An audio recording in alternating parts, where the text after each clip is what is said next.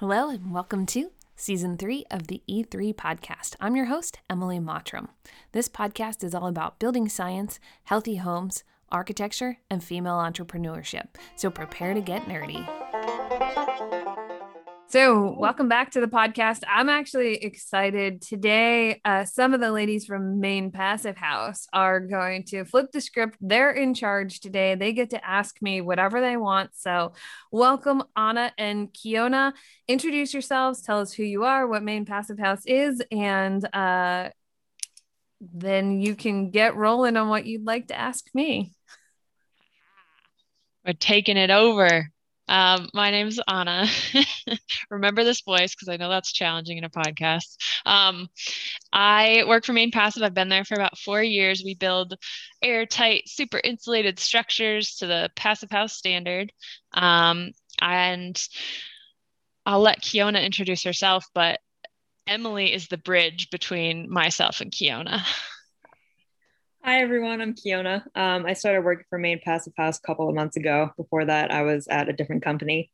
Um, and I work with Anna every day. She's awesome to work with. And we're just having a really good time building our passive houses. yeah so so kiona was on emily's podcast before i was um, and kiona applied to maine passive house not too long maybe just before i was on the podcast and we interviewed her and asked maybe like five questions and she's like do you need more? And we were like no we listen to your podcast. Yeah that's me in, in, in, in a nutshell for sure. There you go ladies. If you want to get hired at a construction company call me up. I'll do an interview with you. I you know pre-record you uh, beforehand. No pressure. Emily how long have you been doing the podcast um, this is the third year I've been doing the podcast. So uh, the first year, I think I didn't start until April. The last two years, it's been a full year of podcasts. So almost one podcast every week for the whole year. Is that is that still interesting to you? it is fascinating to me because I will, and I don't know if this is a being an architect, being really interested in building science, or just my personality in general, but I am a longtime learner and I learn something new from everybody that comes on the podcast, whether it's their experiences, their stories, their locations in the country, things they've done. Um, so for me, I feel like it's really rewarding to do the podcast and meet new people and hear what they've done um, or help other people too. So sometimes people will come on and they want to ask me a specific question or something that I'm doing. And if there's anything that I can do to help other people with their businesses or architecture or building, um, I think that's great because it's those uh, those people who are mentors to me when I was building my business that had the biggest impact on what I did. So um, if I can help other people, I like to do that also. That's awesome. I, I, definitely, I mean, we touched on it just briefly, but I definitely think you are building a network and that is really cool. How do you get people to come on the podcast? Like, do you, is it a lot of people that you already know, or do you like cold email people that you think are interesting and be cool to have on?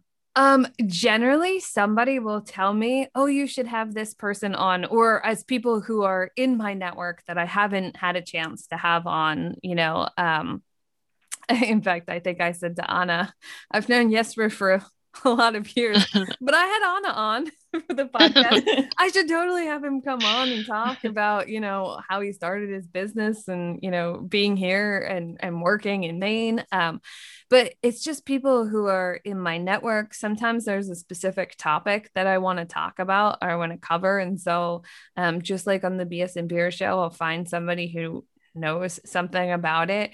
Um, you know, inquiring minds want to know. I'll reach out to to Nikki Krueger uh, and talk about dehumidification. Like, oh, I, I want to know more about dehumidification. Like five years ago in Maine, we didn't have all of this like temperature, air conditioning, humidity issues. People want more air conditioning now. I don't want to create swamps in these cooler houses. Like, how do you handle some of these things that we're only experiencing now in the last five years? And so I'll reach out to someone. Um, and I guess I feel really blessed with the building science community and the Maine community too. Um, people are always willing to do it. I mean, thus far, I haven't had anybody say no to me if I've asked. Um, that even my friend Bob Swinburne in Vermont has talked to some of his clients, and he wants his clients to come on the podcast so they can talk about their experience, which is great for other homeowners who are thinking about building or renovating to hear the experience from the homeowner's perspective. And they have been lovely. And they come on and they talk about their experience and working with him. And they're not even my clients, but I enjoy, I enjoy then uh, talking to them. And I'm really good friends with Bob. So we went to Vermont a couple weeks ago and I got to see some of their projects, which was cool. So, um, for the most part, people are fun and engaging and they they like to talk about their experiences. So, um, so far for me, it is still rewarding to do this all the time. I'll let you know when it gets tiring. then, then you can take over and you can do the podcast. then you'll start saying no instead. um, what other hats do you wear? I mean, I listen to a handful of episodes, and every time I listen, you have a different hat on.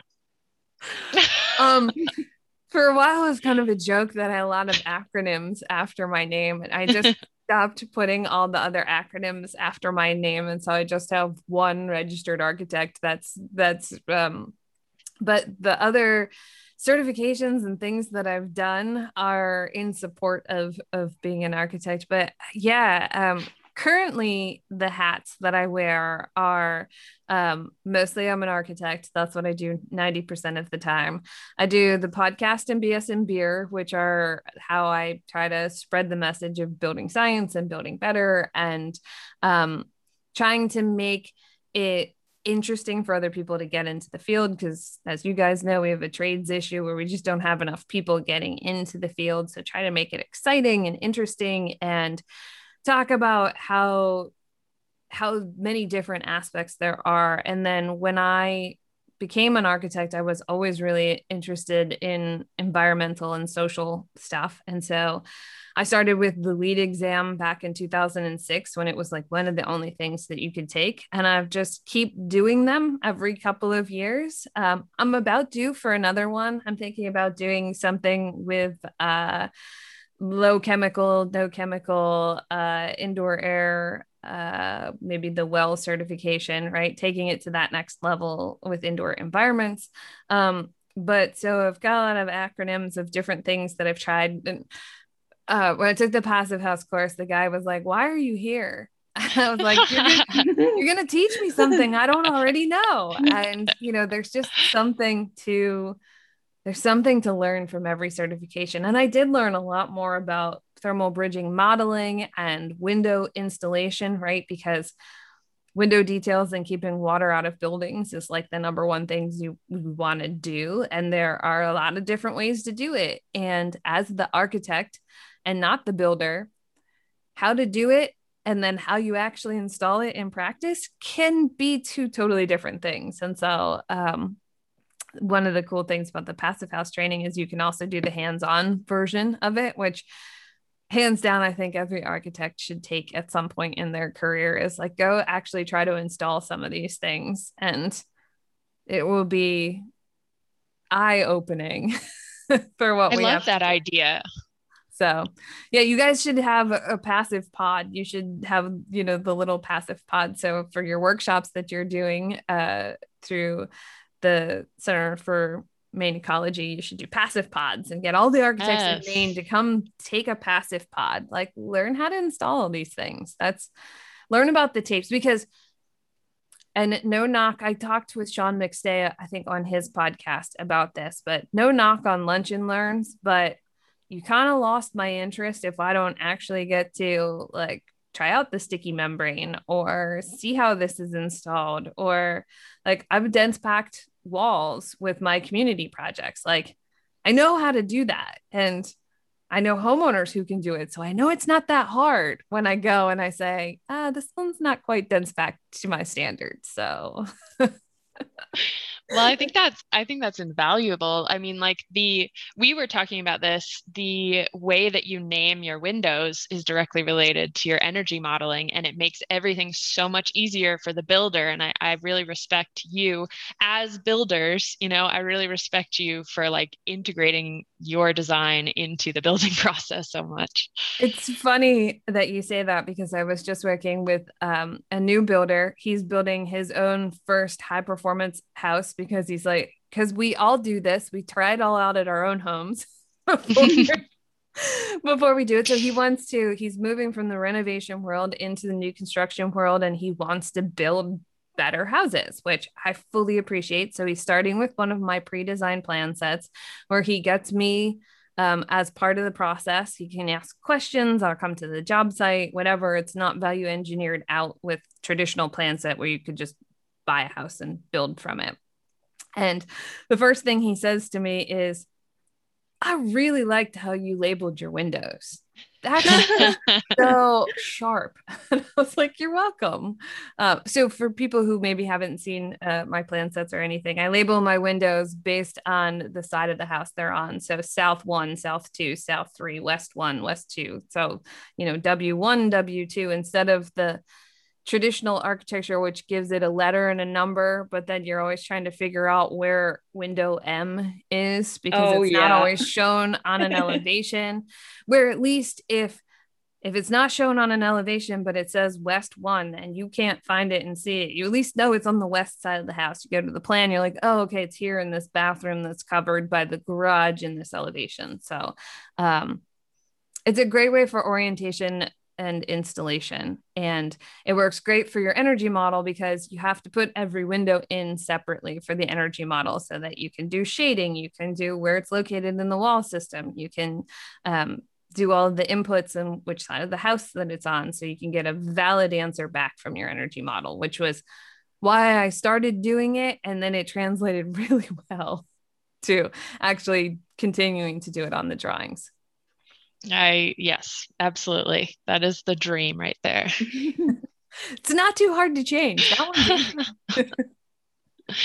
I did listen to you talk about um, going off on your own as an architect and doing your own firm. Is that how I would phrase mm-hmm. it? Yeah.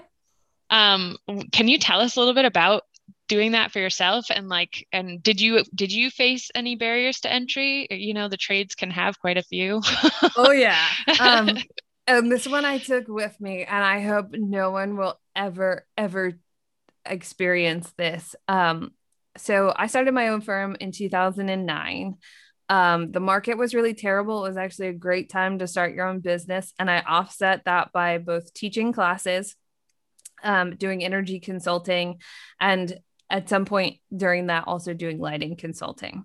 Um, and so I basically had like three jobs at all times because um, the smart thing and what I've read since then in business is like save up six months worth of income so that you can focus on it so that maybe you don't have to do that. But if you're in a position where you have to support a family or pay bills, um, it is absolutely possible to do both of them at the same time. You're just going to work a lot in the beginning.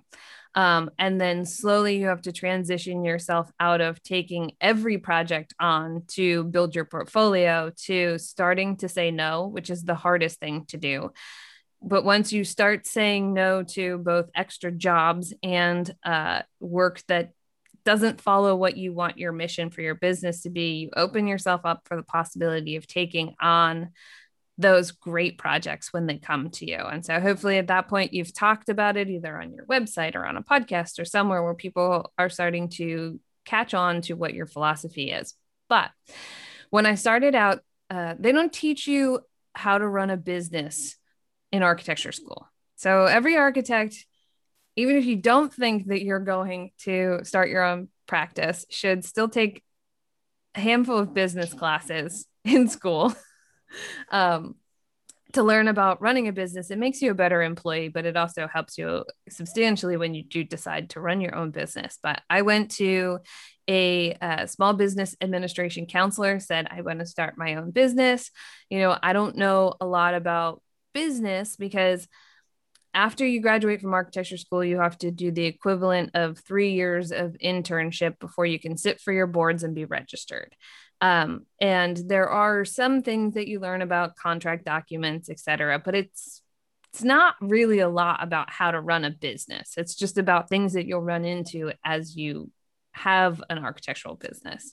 Um, and so I went to the small business administration. I'm like, help me write a plan, like help me do all this stuff. And the gentleman who interviewed me said, You're really young and no one's ever going to hire you. How are you going to get people to hire you? And I held on to that for more years than I should admit that I was too young, uh, that I didn't know what I was doing because I was too young, uh, even though I had been practicing for a while and had other people in the network. And so don't let someone else determine what your worth is, because especially as architects and as builders, um, you don't want to be the person that people pick because you're the cheapest one out there. You want to be the person that they pick because you're experienced in what you know how to do and that you have a network of people when you don't know how to do it.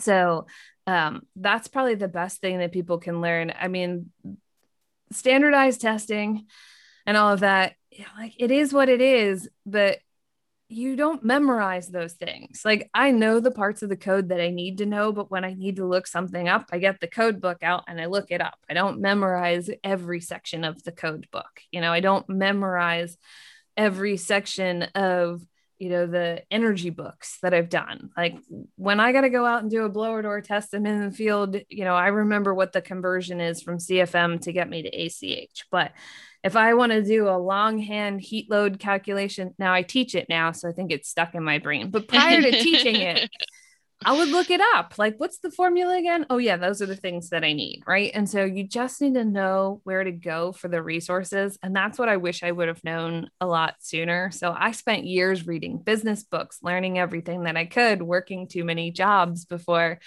Uh, I think it was about 2015 where I finally said, I'm going to stop taking on all of the extra stuff and I'm going to let room for the right things to come in. And they did.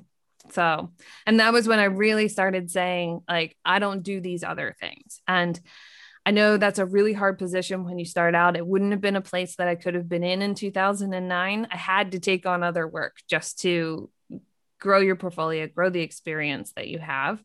Um, but it's where you get to eventually. And so then people say, well, how'd you become a high performance architect? And I say, well, I just stopped doing all the rest of the stuff. I stopped saying I do it. I started talking about it. And people who were looking that looking for that started to find me. So mm-hmm.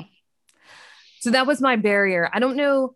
Um, and that was because I was young. And maybe I took on a little bit. I was young and I was female. And so um I felt maybe like I couldn't ask certain questions and that like maybe I really didn't know enough and um now I've just learned that it's all about the attitude and how you approach it. People will share with you how they learned how to do different things, how they've done it better all the time. And that's how we all learn and get better. And so once I sort of let go of that attitude, everything got a whole lot better.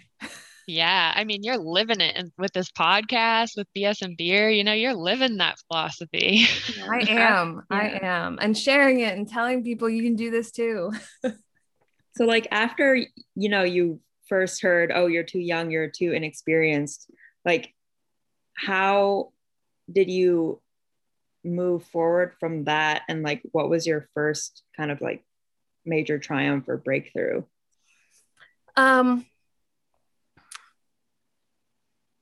Interesting. Um, I moved forward by doing a whole bunch of other things too at the same time. Just saying, like, okay, I'll I'll build this slowly. Um, probably the first triumph was joining a networking group that was specifically about business, where I learned a lot more about business and kind of how to handle the attitude.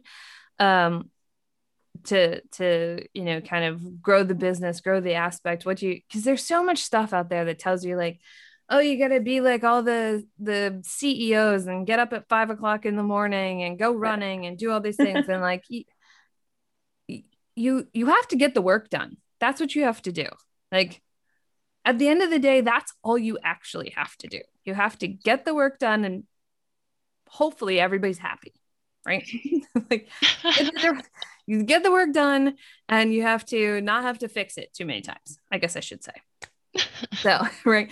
Um, but but the, so the biggest breakthrough for me was I think the first time I had a client that really had a lot of confidence in myself. Because even after that meeting, after I explained to them what I did, what I knew how to do, he's like, You sound great. I still have no idea how somebody would decide to hire you because you're so young.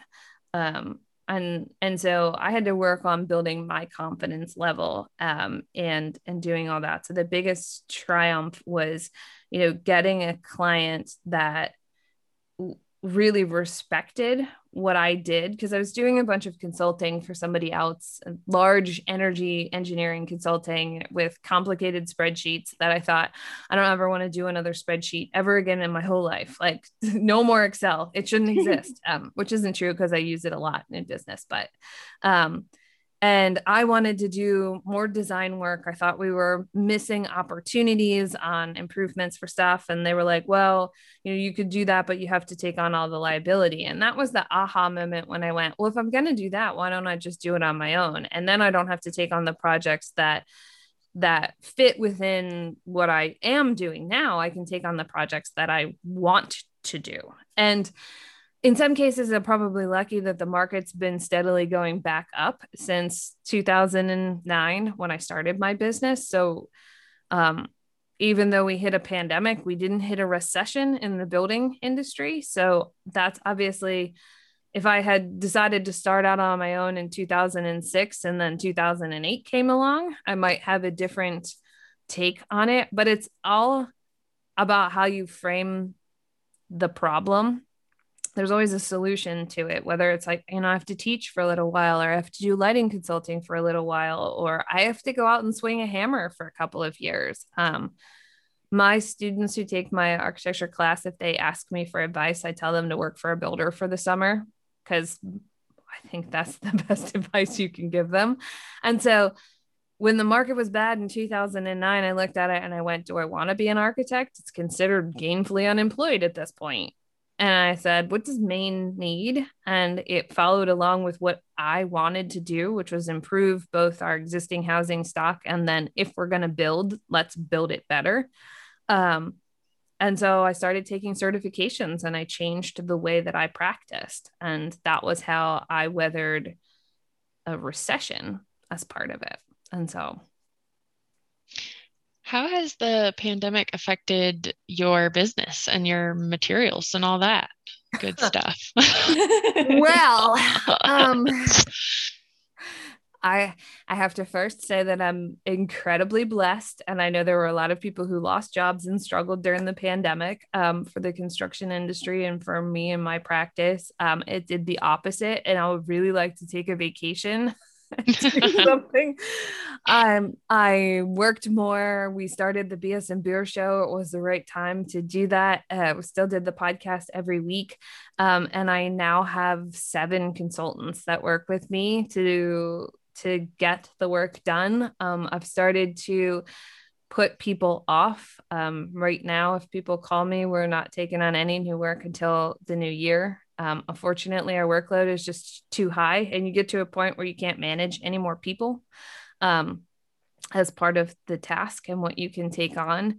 Um, it gave me the opportunity to really look at what we were doing and streamline our practice even more. Like, what's really important, you know, how, what's the next level of this? Um, I'm happy that Maine has adopted the 2015 IECC, so they're pushing the rest of the market forward. Um, but we've already been kind of beyond that for a while. And so it was like, okay, well, if the market's coming forward, where are we going forward? Right. We're pushing the next level of that. And so um, it's been tough because it's always been difficult to design to a budget as an architect that does not buy materials. Um, and so I think in 2015, I sort of set the standard where I don't do bid work. We don't put projects out to bid afterward. It never makes anyone happy. Um, six contractors will bid it six different ways based on their interpretation and the amount of time that they spent looking at the drawings. We have to draw way more at that point if we don't have a good working relationship with the builder. Um, and so, if we can bring them on during the design process, have them be paid for their input during design, and have a project that everybody is happy with, it's much easier to design to a budget when you have a contractor, except in the pandemic that has been a real struggle because as you guys know the building uh, departments where we get our materials from wouldn't weren't even holding pricing for a day for a while you know? And so designing to any kind of budget when tomorrow's pricing could be 20% more than today's pricing was very frustrating. Um, and so it became um, an interesting time to be an architect where you had value propositions where they had to determine whether they were going to move forward and do the project or whether they were willing to spend the extra money to to really get to that that realizing our health isn't a luxury. So some of these things we just have to do because it's how how we stay healthy and then there were other projects that didn't get built which was you know disappointing but what was a good budget at the start of a six month design process during the pandemic might not have been enough budget at the end for the same house. And so that has been um, more frustrating i would say than anything else because um, we work with great people who we really like and you really want to help them and you spend every hour that you can trying to change or manipulate or move or work with the contractor. What do you know how to do? Which lumber yard can you get this from? Can we change to diagonal board sheathing instead of doing plywood? Like what what can we do? What can we get? And so those were the best projects where we had a, a, a great team where um, all of our homeowners have been really understanding. You know there's that that's just totally out of everybody's control um, which is nice but we've had a great team where we've been able to change things on the fly but that they're asking enough questions that we're hopefully also not creating any kind of building science nightmare because we swapped something with something else because we physically couldn't get it. So um, that's been a little crazier but also a great learning experience because I feel like we had to go to research and development because we had to come up with new ways to do things. So we learned, you know, we learned a lot of different practices and how you can do things differently because we had to. So, yeah, I think, I mean, Anna and I are sort of, we're dealing with a very similar thing. Um, and I think, I mean, it sucks so much that lumber prices are skyrocketing, but it also really makes you think about how much waste you're producing and like maximizing every two by four that you're getting and making sure that like you're taking as few dump runs as possible. Mm-hmm. Um, and I think that's kind of one upside to it yeah. we also had a unique situation on this project where we're kind of working around a lot of subs at the same time that we are there. So we haven't had a dumpster up till now and so we've been really resourceful with scrap wood i think. You know we really haven't hauled a lot out of there. But diagonal board sheathing i mean. Yep. Let's get rid of plywood forever yeah. I Go agree. Back. Let's get rid of plywood forever. I did a low chemical home in Denmark. It was amazing. We didn't have a stitch of plywood. You walked into that house, it smelled like you were walking into a pine forest. Every time I walked in, I was like, oh my gosh, this like it feels great. Yeah. Um, when you walk into the space. But it also uh, on one of our projects, we one couldn't get plywood at the time, but it also was a labor shortage issue was it was a whole lot easier for them to with two people to cart um, diagonal board sheathing up onto the roof and that's what we used for roof sheathing. And so it's like oh yeah just kind of remembering that sometimes these materials are great and they do a lot for us and at other times we forget that if you just don't have enough people you need something that's not as heavy that's easier to work with that's you know something that two people can handle versus you know i need x y or z.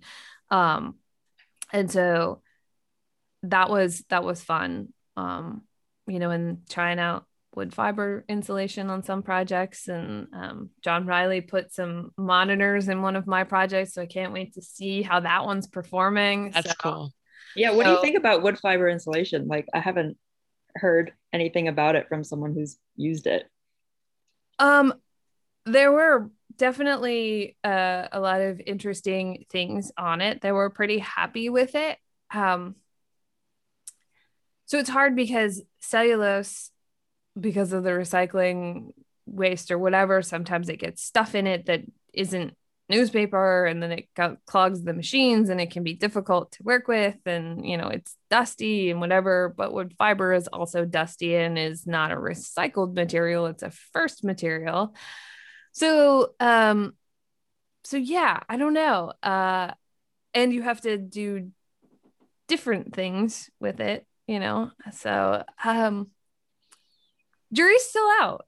I, I think it's good.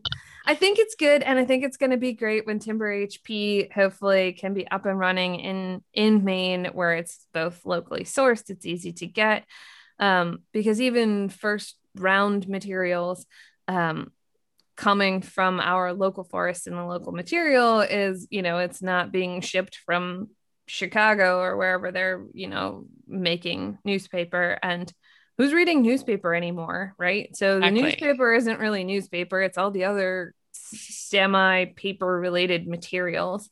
All your junk mail.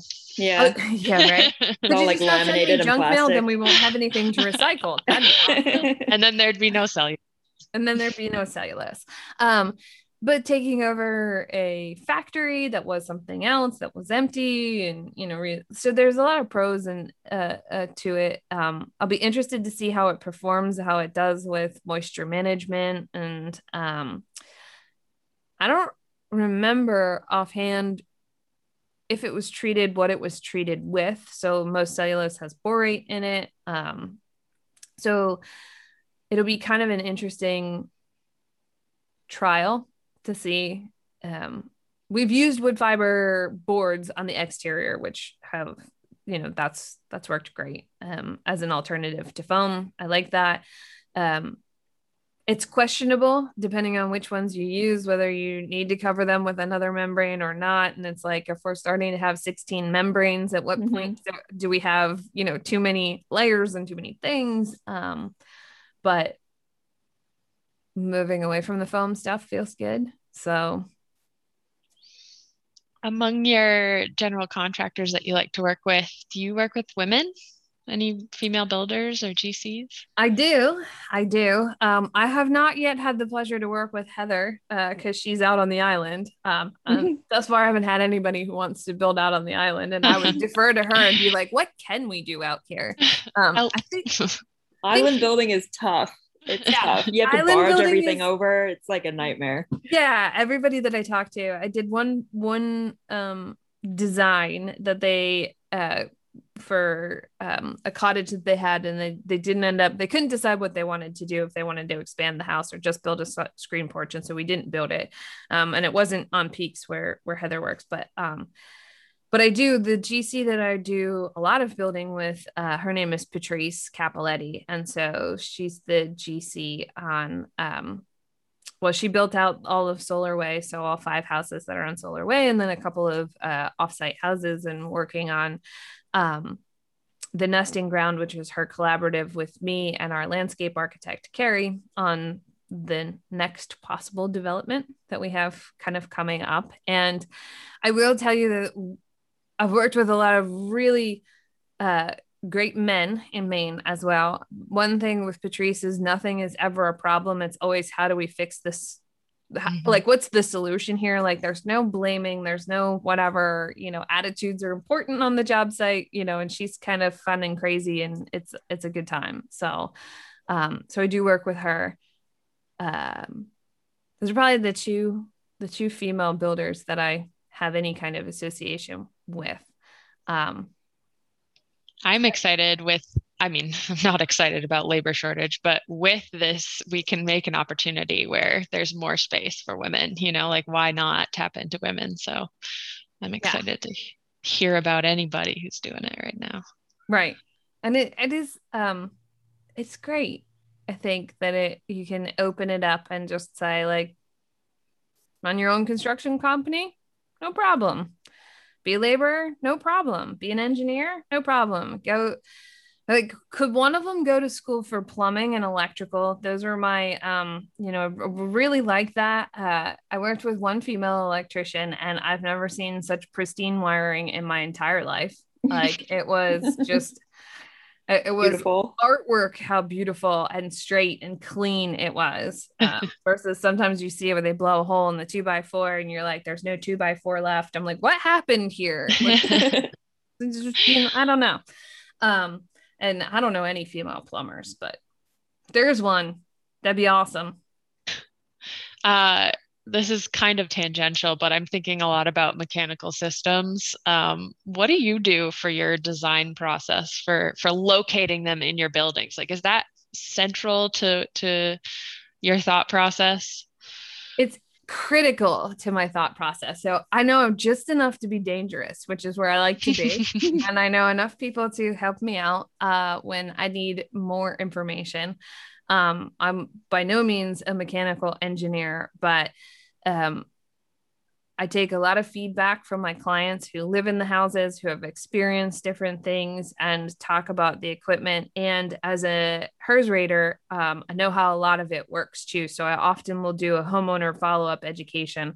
Like, do you know the system? Do you know how it works? Do you know the maintenance schedule? Do you know who to call if you have an issue? Do you know what the X, Y, and Z works? But um, for me, it's really we try to design in places for the mechanical to go because I think every tradesperson will tell you that the architect never plans enough space for the utility room or mechanicals, which is really disservice to our industry. I also worked in commercial for a couple of years when I first moved to Maine and they do coordination drawings for all of it. So maybe that was the opportunity for my brain to connect the dots. Like it's all well and good if this design is beautiful, but if there's no way to get the plumbing from one side to the other, that's a problem.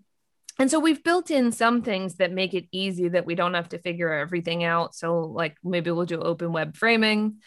Then, you know, you can kind of run it wherever it works, wherever it goes, where it fits.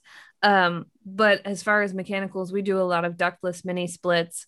Um, we'll plan actual wall sections for them to go on where it makes sense for the air to move and blow across the space. And, and you know, there might be two or three locations. So if a homeowner is very particular about it, um, you know, just like all uh, energy professionals trying to keep ducted stuff and everything out of my thermal envelope. So, you know, if we've got a plan and a chase so that we've got a chase wall to get to places, or we've got to drop a chase ceiling so that we can get lights and mechanical through space, we try to plan that all in from the very beginning. It should be as easy as possible on the site afterwards with the builder so then they're not scratching their heads going, uh, all right you know like if this wall lands over top of the structural for your stair there's no way to get around that lvl that you have in the basement to get the stuff into the wall so you know so I try to do coordination. I don't tell anybody how to do their own job. I'm not a mechanical engineer, I'm not a plumber, and I'm not an electrician, but we try to work out at least the basics of it so that we have a really good understanding. It's also um, thankfully i have a client who is an engineer uh, who bought into all this stuff was really interested and was on the job site every day. And uh, when the builder would say uh, well this is how we always do it he go but that doesn't make it the right place for it to be. So like he texts me he's like they want to put the water heater in the corner and i'm like absolutely not. And he's like okay run me through why and like well you want it to be as short of a hot water run as possible to your kitchen sink and to your primary bathroom. Like you don't want to stand there and waste a ton of water waiting for it to get warm or to wash your hands in the kitchen and have to wait an hour. So like you need to group all of your plumbing together and then the hot water heater needs to be as close to that as possible. Just because you have a basement doesn't mean that you just put stuff everywhere that is not the answer. And so, um, you know, it, it was funny because he was like, nope, it has to go here. You know, it, it, it was here on the plan. There was a reason why it was here on the plan. And some of that is just doing the energy work, right? So when you, when you do any kind of energy program, you have to minimize the hot water runs. So you have to get a lot more specific about that. And that is really hard to do in the field if you haven't planned for it afterwards. so yeah, we're loving the uh the electrical chase way these days. Like if it's planned in early, you can you can avoid penetrating those membranes and have a pretty airtight, efficient thing going for you. Mm-hmm. New favorite thing. it's pretty nice to have just you know it's like this is just for it's also great too um and another point to that is we're constantly talking about what happens when we renovate these projects because everybody renovates something eventually. They add on they do something different whatever. And you know if it's something that's simple and a chase way that you can get into and you don't dump your wood fiber insulation or your cellulose insulation all over the floor then you're likely to keep that stuff still uh, intact when you're you know replacing your kitchen or whatever. So um we always try to think about what will happen to it when we take it back out of the wall. What happens to all the scraps on on the site right? So if you're using a natural wood siding you know those scraps can be burned they can be recycled they can be used for all kinds of things. Um if you're using a bunch of plastic that's where does that go? What does it do? What's its life? And you know, if you spray foam a wall system, like people are, oh, uh, you know, I don't want to renovate with cellulose. It's such a mess. And I'm thinking, but it comes out. What do you do when you have to like cut out a whole wall section that's glued together? you hope you don't run into anything in there that maybe you shouldn't cut and maybe this is just me doing my own renovation at my house where I find all kinds of really interesting things like, hmm, what was the thought process on this one? Tell us one. um, I think everything in my house is put together with about a million four inch nails. Just everything. everything is just nailed together. My husband has decided that whoever invented flathead screws should just be exterminated time and time again from history. Are already you're like he's like what is this flathead screws and uh, uh, everything. We had um clearly some uh homeowner do it yourself electrical wiring. Ooh, every outlet in our house was uh backwards or not grounded. Um we took out we had this um with this really interesting built-in that had a light over the built-in it was in the ceiling had a light over the built-in but you had to open the door to the bottom of the built-in and put your hand in to find the light switch so we never turned it on because it was really inconvenient which at first we were just thinking this is really inconvenient but when we took it apart we found that there was an eight inch whip of wiring that came out that was just live every time we turned the light switch on oh in our oh attic. My. So, oh my God. We didn't burn our house down. Yay. my goodness. So yeah, so so I mean there's definitely some some interesting things that you find and and, and something for people who are doing renovations. You will find something you don't expect. What it so is, you, I don't know. You'll find something. If you if you try all your new ideas on your own house, does that mean your house is like a hodgepodge of random aesthetics and such? Um, not as far as design, because you can pull any design together. Um, well, it will be pulled together when I'm done. If you want to talk about the hodgepodge right now, um, Okay, so you want to get into the hodgepodge. So uh, this is what happens when you do a renovation project. Uh, it gets bigger real fast. So originally we had a gas fireplace insert that was no longer through the roof. Um, when we bought the house, the gas was still on. That was neat. I turned it off. Um, so we were going to take the gas insert out and we were going to there was a wood stove on the other side of this um think frank lloyd wright there was like a chimney section there was a room behind it you could go in behind where the wood stove was and where the built-in was um there's uh it was crazy anyway um we were just going to put a zero clearance EPA 2021 guideline um, wood stove in and get rid of the 1970s wood stove that didn't have a gasket, whatever, and this gas fireplace. So that that was how the project started. And uh, inside this room, here's the energy auditor lives in a house from the 70s. Um, there was a two by four hole in the ceiling. and um, I couldn't fix it because the electrical wiring came out, stapled to the underside of the floor joist, and went back up and in to something else. so we fixed the electrical first before we could cover the hole in the ceiling.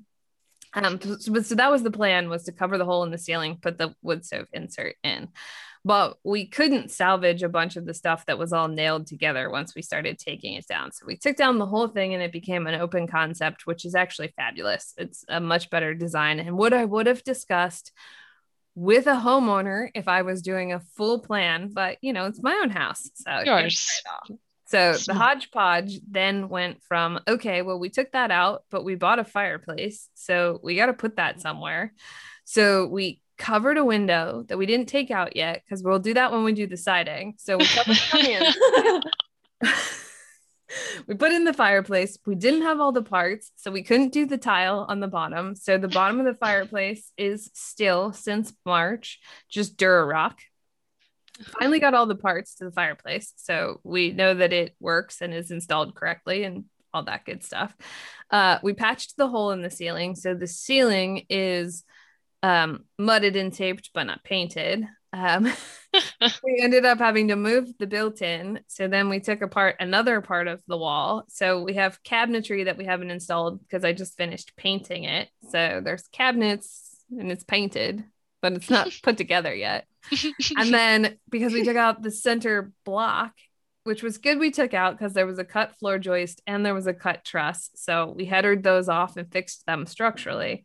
But now there's a section that doesn't have flooring because it was all in the middle. So I just rolled a rug out over top of it. Um, because, cover the window, cover the floor.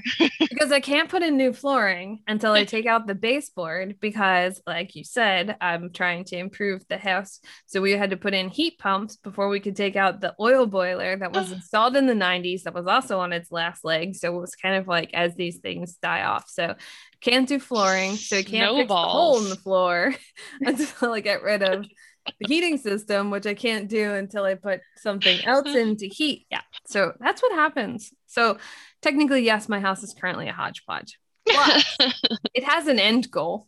It will all come together. it will.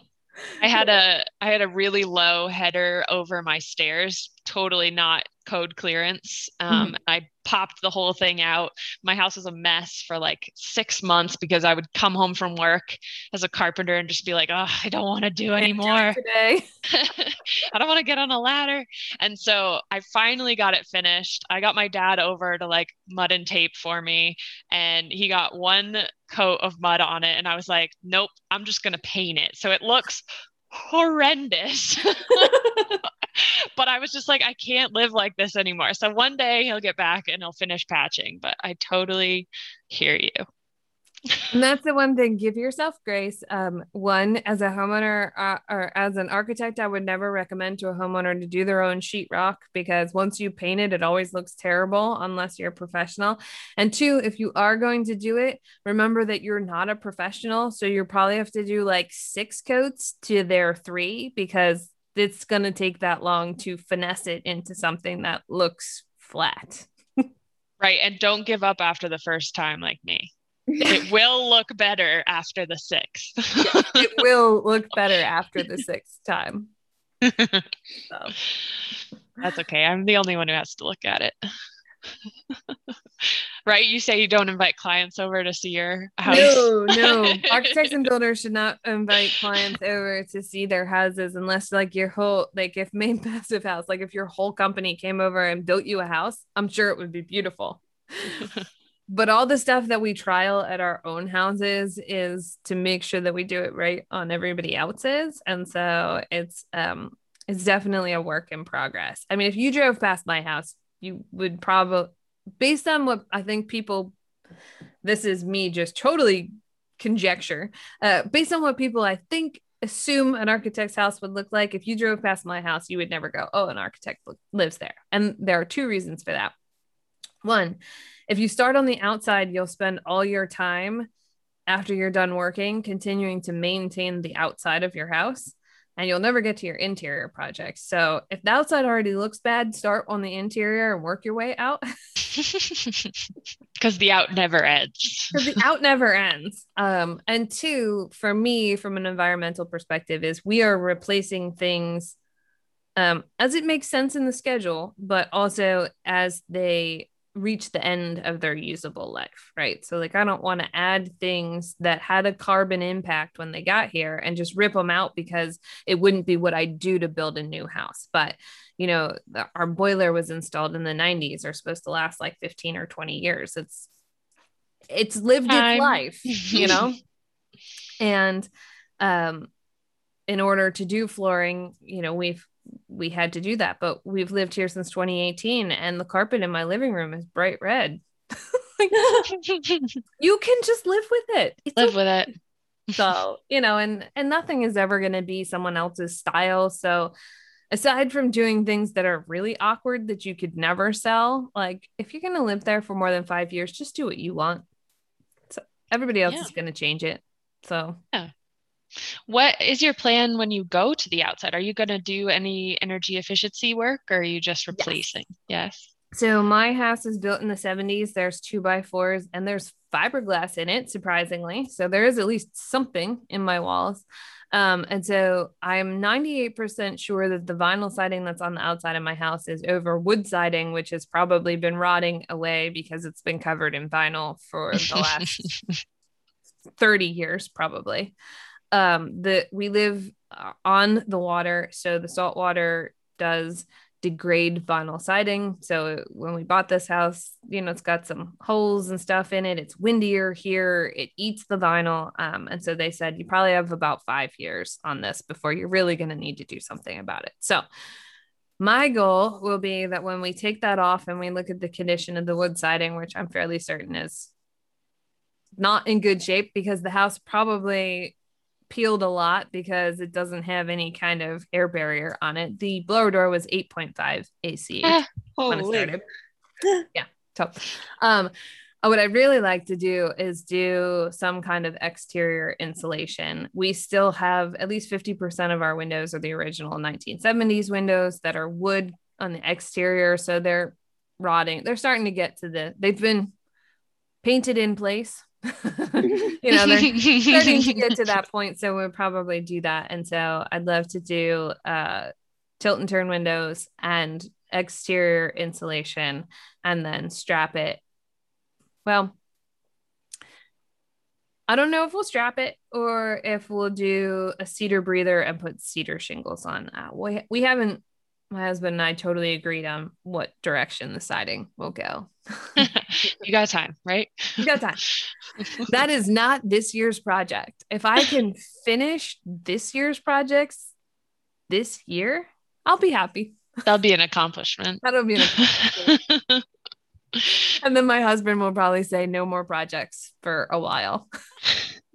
Did they multiply with the pandemic?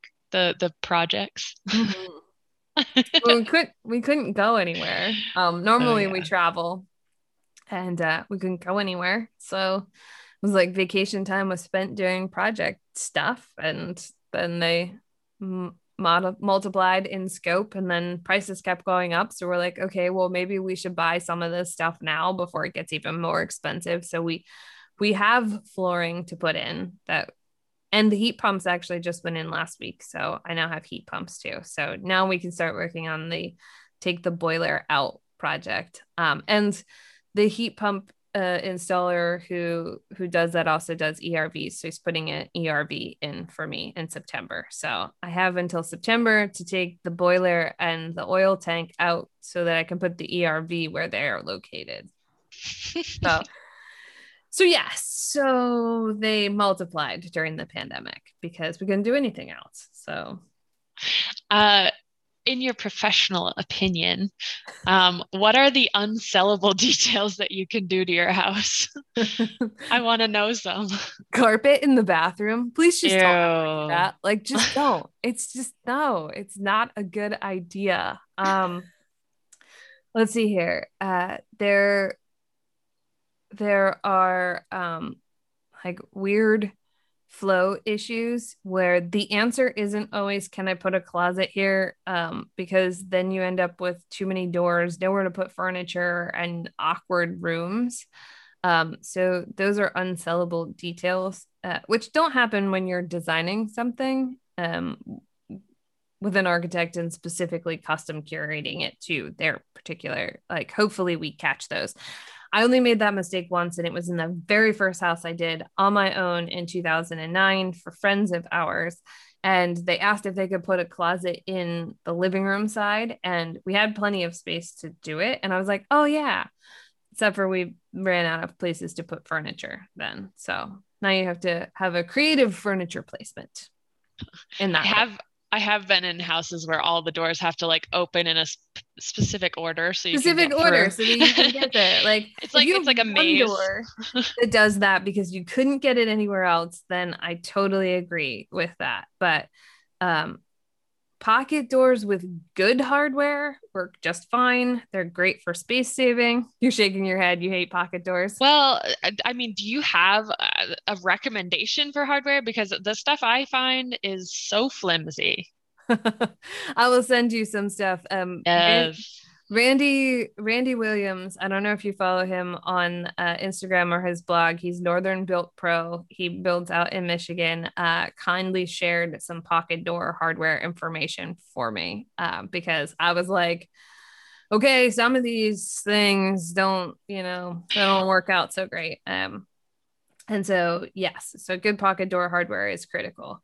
Um, because it's great on space savings. If all the doors open in, you have to remember, um, and that's why whenever we do our plans, we put furniture in the room so you can evaluate rooms. Can you get a bed in here on that wall and still open the door and move through the space? Can you walk around here? Because, and they're actual furniture, like not tiny miniature furniture that makes it look like you can do something in a room. It's actual sized furniture because um, bad door placement, bad closet placement, bad window placement is really hard to overcome. Um, and so I think that makes it not sellable. And then uh, one development that faced all their houses north. I thought that was terrible. That was a non negotiable. People like light in their spaces. Like, yes, I don't want my driveway to be a sheet of ice all the time, but I don't want that in lieu of no light in my house at all. it's funny. My I just moved into a new house and I have a wall of windows overlooking the lake. And so we get all this sunlight. And so it like, it, you know, in the winter, it'll be nice. It'll heat, heat the house. Um, and we like keep it shaded in the summer so it doesn't overheat the house. But none of them open. They're all fixed. And so there's like no airflow. You have to open the side door and the front door to get any sort of like cross draft. And I think that's just such poor design. Like at least the kitchen window should open for like if you the kitchen window something. doesn't open either. No, the kitchen window doesn't open. That's generally so you, like, non-negotiable. If you uh, burn something, then the whole window. You know, you you your house is filled with smoke forever. you gotta get a blower door. All you gotta do is put your blower door in and turn it on, and it, you'll get rid of all that smoke real quickly. there you go. And then you can like go out and do blower doors for people to pay off your blower door.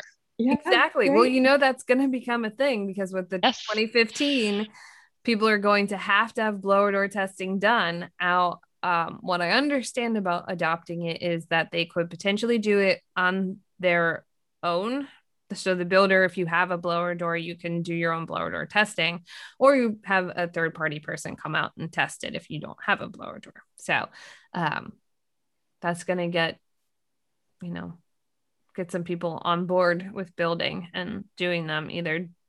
I think it's great. And at one time back when there was a lot of money coming into the state so back in 2009 2010 there was federal money coming into the state I think one of efficiency Maine's programs was to help builders get blower doors, like to have blower doors to do blower door guided air sealing. Like, oh, isn't that a thing? So, personally, I think every builder should just get one. We Uh, just I think our I blower said door on s- test. Might have been on BS and beer, could have been on the podcast. I said everybody should have a blower door. Like everybody should just have one. Just that have should be a one. thing. Just put it in your house. I did try a blower test yesterday. we did too. so So satisfying. it is so satisfying, isn't it? Yeah. It's just the the homeowner was just like, that's the coolest thing I've done all day. We we have a, a guy in our area who does blower doors, um, which he hasn't had to do many be- until now, probably. Um, but he has this special ring um, called the Jesper ring because our houses are the only ones that require that size because none of the other ones will ever get that tight. I think that was the first time that I met Jesper. He was building a passive house somewhere near Bryant Pond. And uh, I did a blower door test for him for passive house certification. And Hey. if I remember correctly, I think he taped my blower door into the door frame too. Very committed. It met it met passive house, um, you know, and that was back in, gosh, might have been 2009 or 2010, maybe. Um, so yeah, so then that was the first time I didn't have it. Did I have a Jesper ring? I must have had uh, at least. I have all the extra rings too. So I mean, I you guess- must have. I must have. I, I mean, I don't know if the, the biggest problem um, that we had on that project, I remember, was my blower door just barely fit in the door opening. It was like a really wide passive house door, and the frame barely fit. so, That's awesome. yeah. Well, it's been really wonderful talking to you. yeah, it's been a lot of fun. I'm glad you guys came on, and uh, hopefully, I didn't bore you with all of my crazy stories. I love it. Um, you're welcome to come back on anytime that you want and talk about whatever you guys want. I think Yeah. it's important for us to, you know, and I'm glad that I was able to interview Kiona so that you guys could listen to that beforehand because I think one thing that is maybe keeping some women from deciding to join it is joining a crew that doesn't have any other women. yeah. So, um, you know, hearing that you guys are doing it, um, how many how many women do you have on your team now? We have five five. women building and a woman in the office. So we're almost 50 50 at this point. Which is awesome. So Yeah. Yeah, it's cool. We we have three women on our job site, two men. We outnumber them.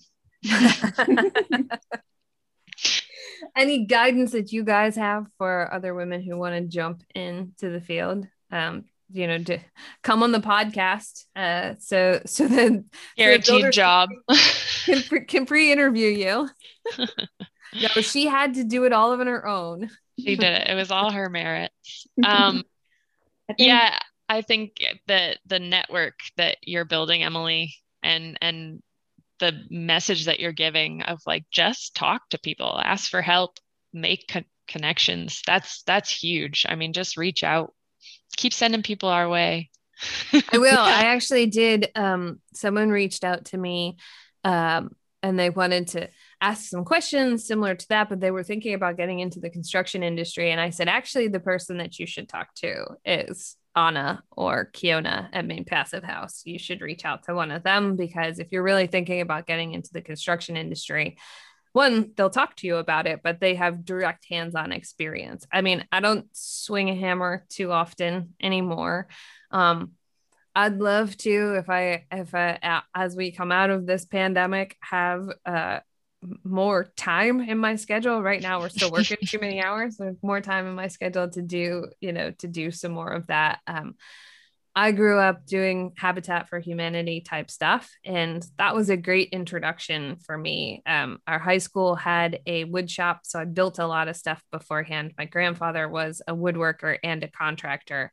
And so I had some base knowledge kind of going into architecture school on what you could do. And then we had a wood shop at architecture school and we physically built our own models and then, you know, worked over time. And so I'd love to get back to doing some of that just periodically. But um, even if I can't do that, going to my job sites and talking to everybody on the job site, like, how'd this detail work? How did this go? Like, was this impossible? You know, did you, did you, um, and I would rather they call me if they don't understand what I drew on there. So, um, I have explained how to use Ven trim tape more than once. um, which is fun. But once they get it, they're like, oh, all right, now I get it. It totally makes sense. It only takes once. So yeah. Kiona, do you have advice? Um, I think that pretty much sums it up. I mean, I know that my first experience doing carpentry, I was I I lucked out, you know, with the company that I work for. Um, and I think just like finding good people to work with is really important. Um, because not every company will be as welcoming, yeah. unfortunately.